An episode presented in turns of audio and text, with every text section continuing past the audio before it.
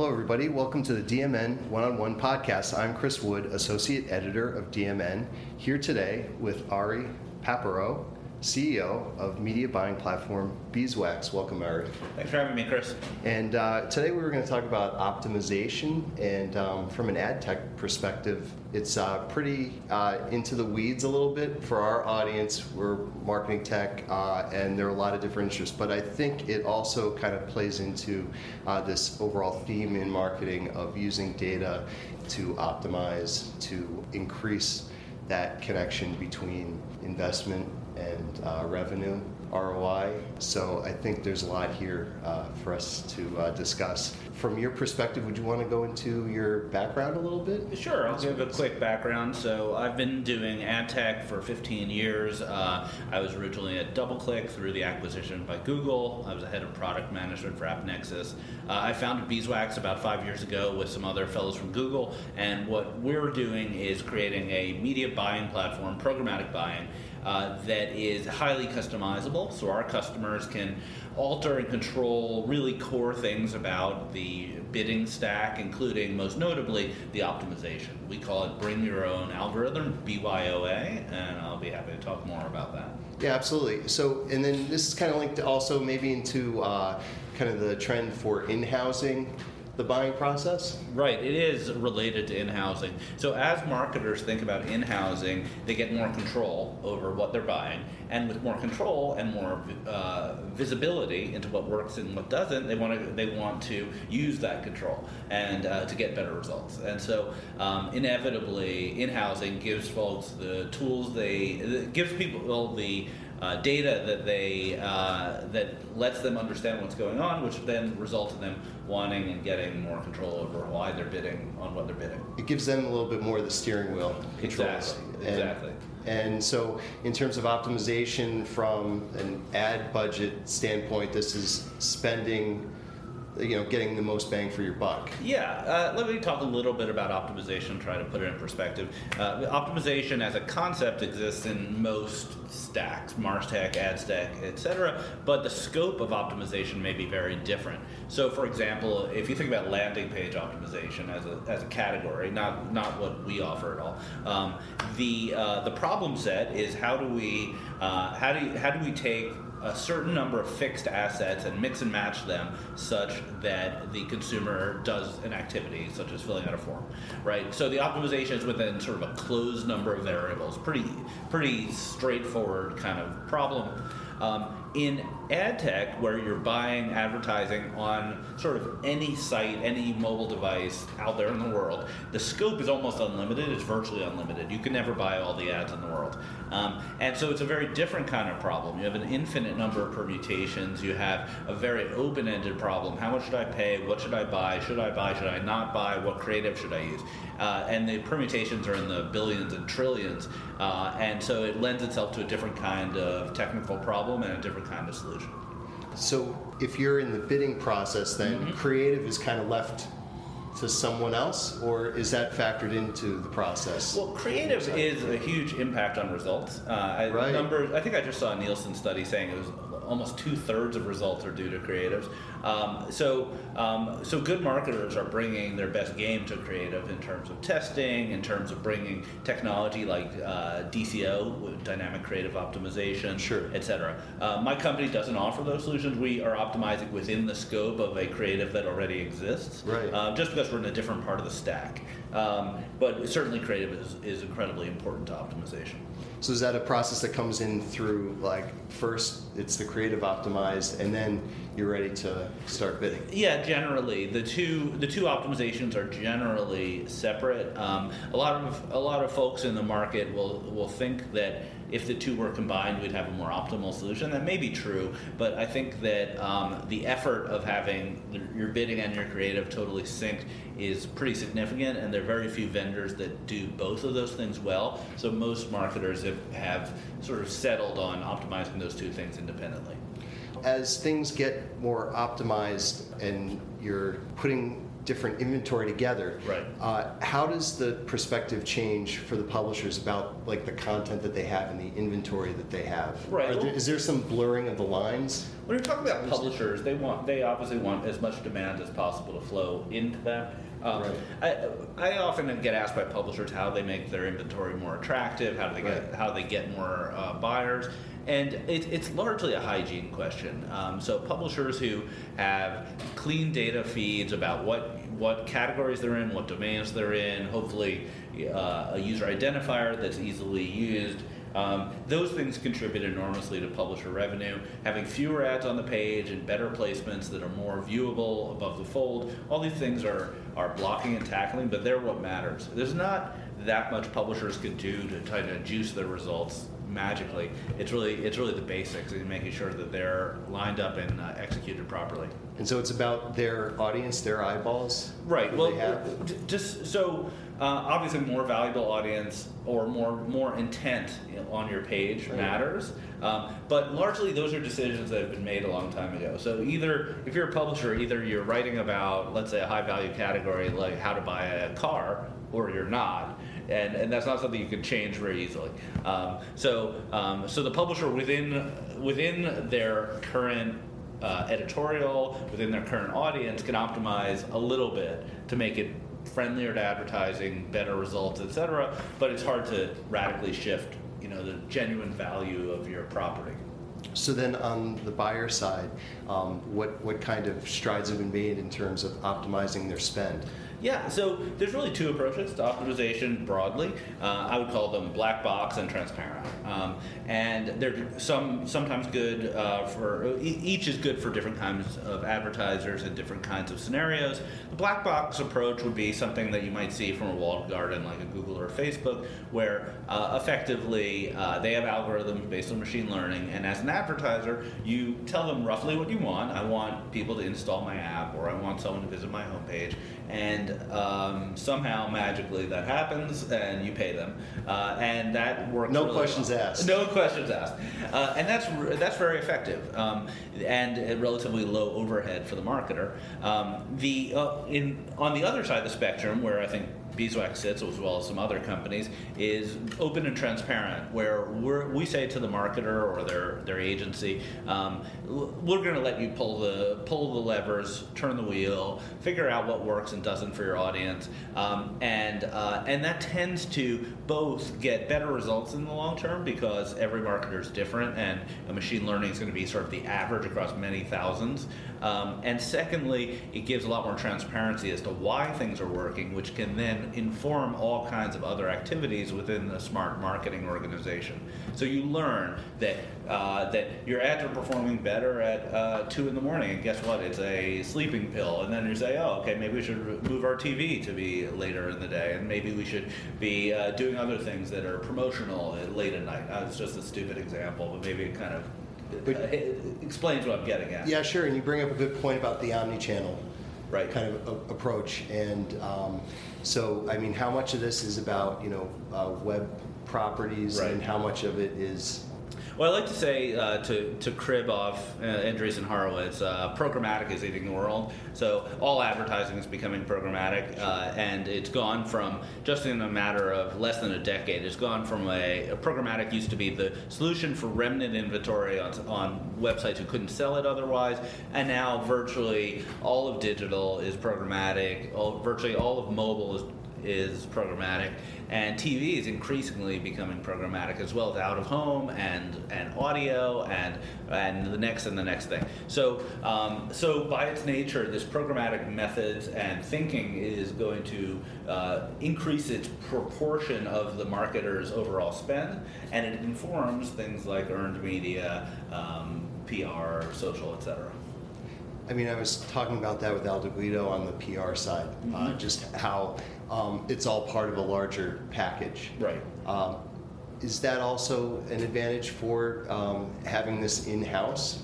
Yeah, I, the thing that I hear the most from uh, customers of ours, but also just generally folks who have in-house uh, programmatic is the learning and response time is one of the most uh, biggest differences. Um, when a customer is either using an agency or using a black box type activity, they just don't get as much learning. It's sort of set it and forget it, or get some feedback on an ad hoc basis. Um, when when a customer has dedicated staff that is responsible for getting results, they have an intensity about the data that is different. They're, where every single day they're looking, they're learning, they're saying this works, this doesn't work. This is this used to work and is now declining. Why is that? And that kind of um, war room approach really uh, just raises the bar on what's expected out of the marketing organization and kind of has a cultural change on how how folks approach the overall problem of acquiring customers. Is it changing how they measure the return? Um, well, I, I, think that um, I think that in general, digital has moved from what you might call vanity metrics like click-through rates okay, or email sure. opens or things like that to deeper KPIs like return on ad spend or offline transactions, etc. Um, and certainly, it's easier to um, and more transparent to look at those deeper uh, metrics if you have control over all the data. Um, so if you're using a platform that is more uniform and the same across the customers, bringing in a uh, bringing in your own attribution may not be possible. You may not be able to look at the raw data and figure out what is driving results, or you may be limited in how you can do that. Um, so we believe that having raw access to data and also control over bidding gives you um, a lot of the capabilities to look at those deeper KPIs instead of being stuck with vanity metrics. Um, so is it empowering the customer to uh, better understand their data, or yeah. how does that side of it work? Yeah, absolutely. I think that um, to give to give some examples um, in the mobile world is an interesting example. So if you're a mobile install based uh, uh, marketer and um, and you're using traditional attribution vendors, they give preferential treatment to the big walled gardens. They have actually contracts with the walled gardens to give them the more credit than you'll get from any other source. And everyone knows this is a scam where uh, where uh, the marketers are not getting fair attribution across channels. But there's nothing that you can do about it because the big guys demand it. Um, if you have the raw data and you can see every conversion that happened, uh, and then you can see all the ads you bought, you can make your own determination about what gets credit and what doesn't, even if uh, your partners are, are tipping the scales in favor of some other companies. What about uh, ad fraud in the current landscape? Yeah, I mean, ad fraud is um, is certainly a hot button issue. It's uh, you know I think to start with, let's just say ad fraud has been on decline for several years. Okay. It's been a pretty good cleanup going on. It makes headlines because it's because obviously no one likes fraud, but um, but it's becoming less and less of an issue. I think in the industry as in general. Um, once again, looking at raw data is how you often can find patterns, and there may be things that are anomalies that aren't necessarily fraud. To, to give one example, I think we've all been on sites that have um, that have um, uh, carousels of images uh, where you just very quickly look through top 50 cutest dogs or something and you hit click, click, next, next, next, next, next. Um, sometimes you look at the raw data and you find, oh wow, I just bought 40 ads in the space of three and a half seconds. Okay, so yeah. it's the exact same user. Is that fraud? it's not fraud, it's just a really bad way to spend your media dollars, right? And, and looking at the raw data will tell you that in a way that aggregated reporting never will.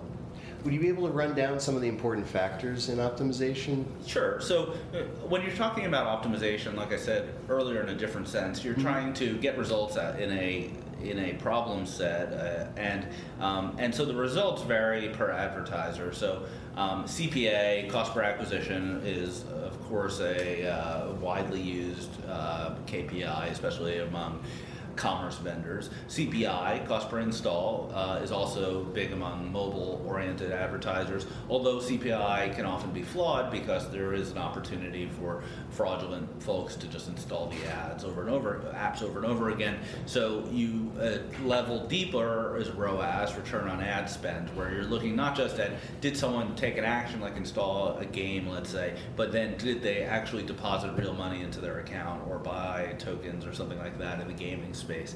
Um, for uh, a retailer or for a um, for let's say an automotive brand, they may track actual visits to the dealership or actual visits to the store, and other vendors may do that. So there's a lot of different KPIs that a marketer may choose to optimize for, and some of them are easy to measure, and some of them are really hard. Unfortunately, the, that doesn't correlate exactly with the value. Sometimes it's hard to figure out what's really going on. So I mean, certainly that makes sense going deeper with like retailers, Mm-hmm. um, but like for more general like brand campaigns, do you find Mm-hmm. that that's more? Uh, I, I think branding branding remains difficult to measure. No, no different from every other medium in the history of the world. Uh, Yet it's still around. yeah, I mean, basically, you're measuring what's happening inside people's brains, uh, and that's very difficult. uh, so, um, so in the digital space, branding is often using uh, proxy metrics like viewability or time viewed. We have a customer who optimizes to maximize the amount of viewable time of their ads. Uh, so not just percentage viewability, but actual seconds viewable, where they have some evidence that crossing a certain threshold of seconds results in store visits or brand awareness. from their side, they've come to the table They've come with to that. the table, yeah.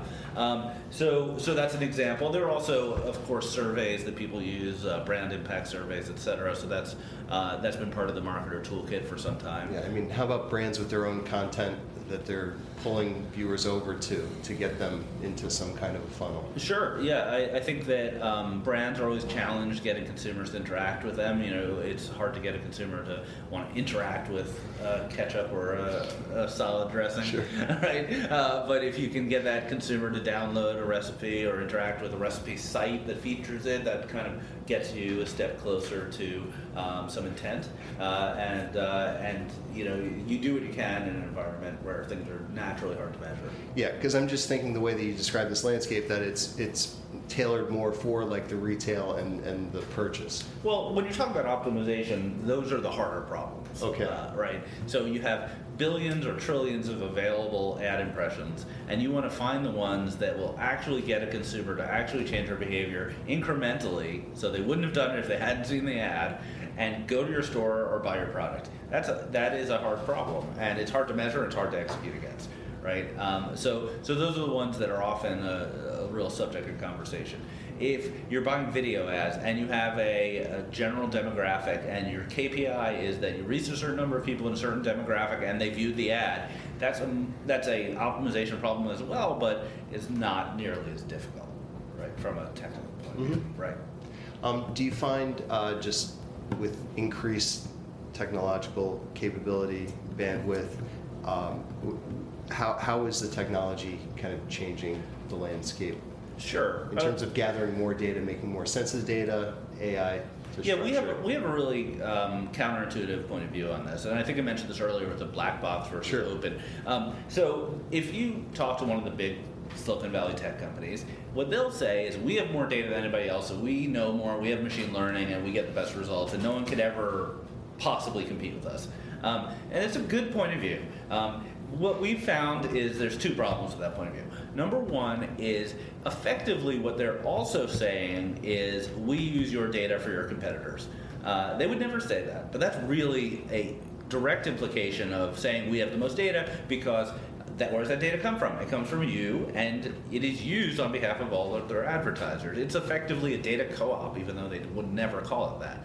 Um, so that's a that's a pretty interesting uh, choice you have to make as a marketer if you're going to give one of these big tech platforms your uh, your real insights about what works and what doesn't for your product category, because inevitably um, the the machine learning will learn on behalf of your competitors and similar companies and startups who are competing with you and want to eat your lunch.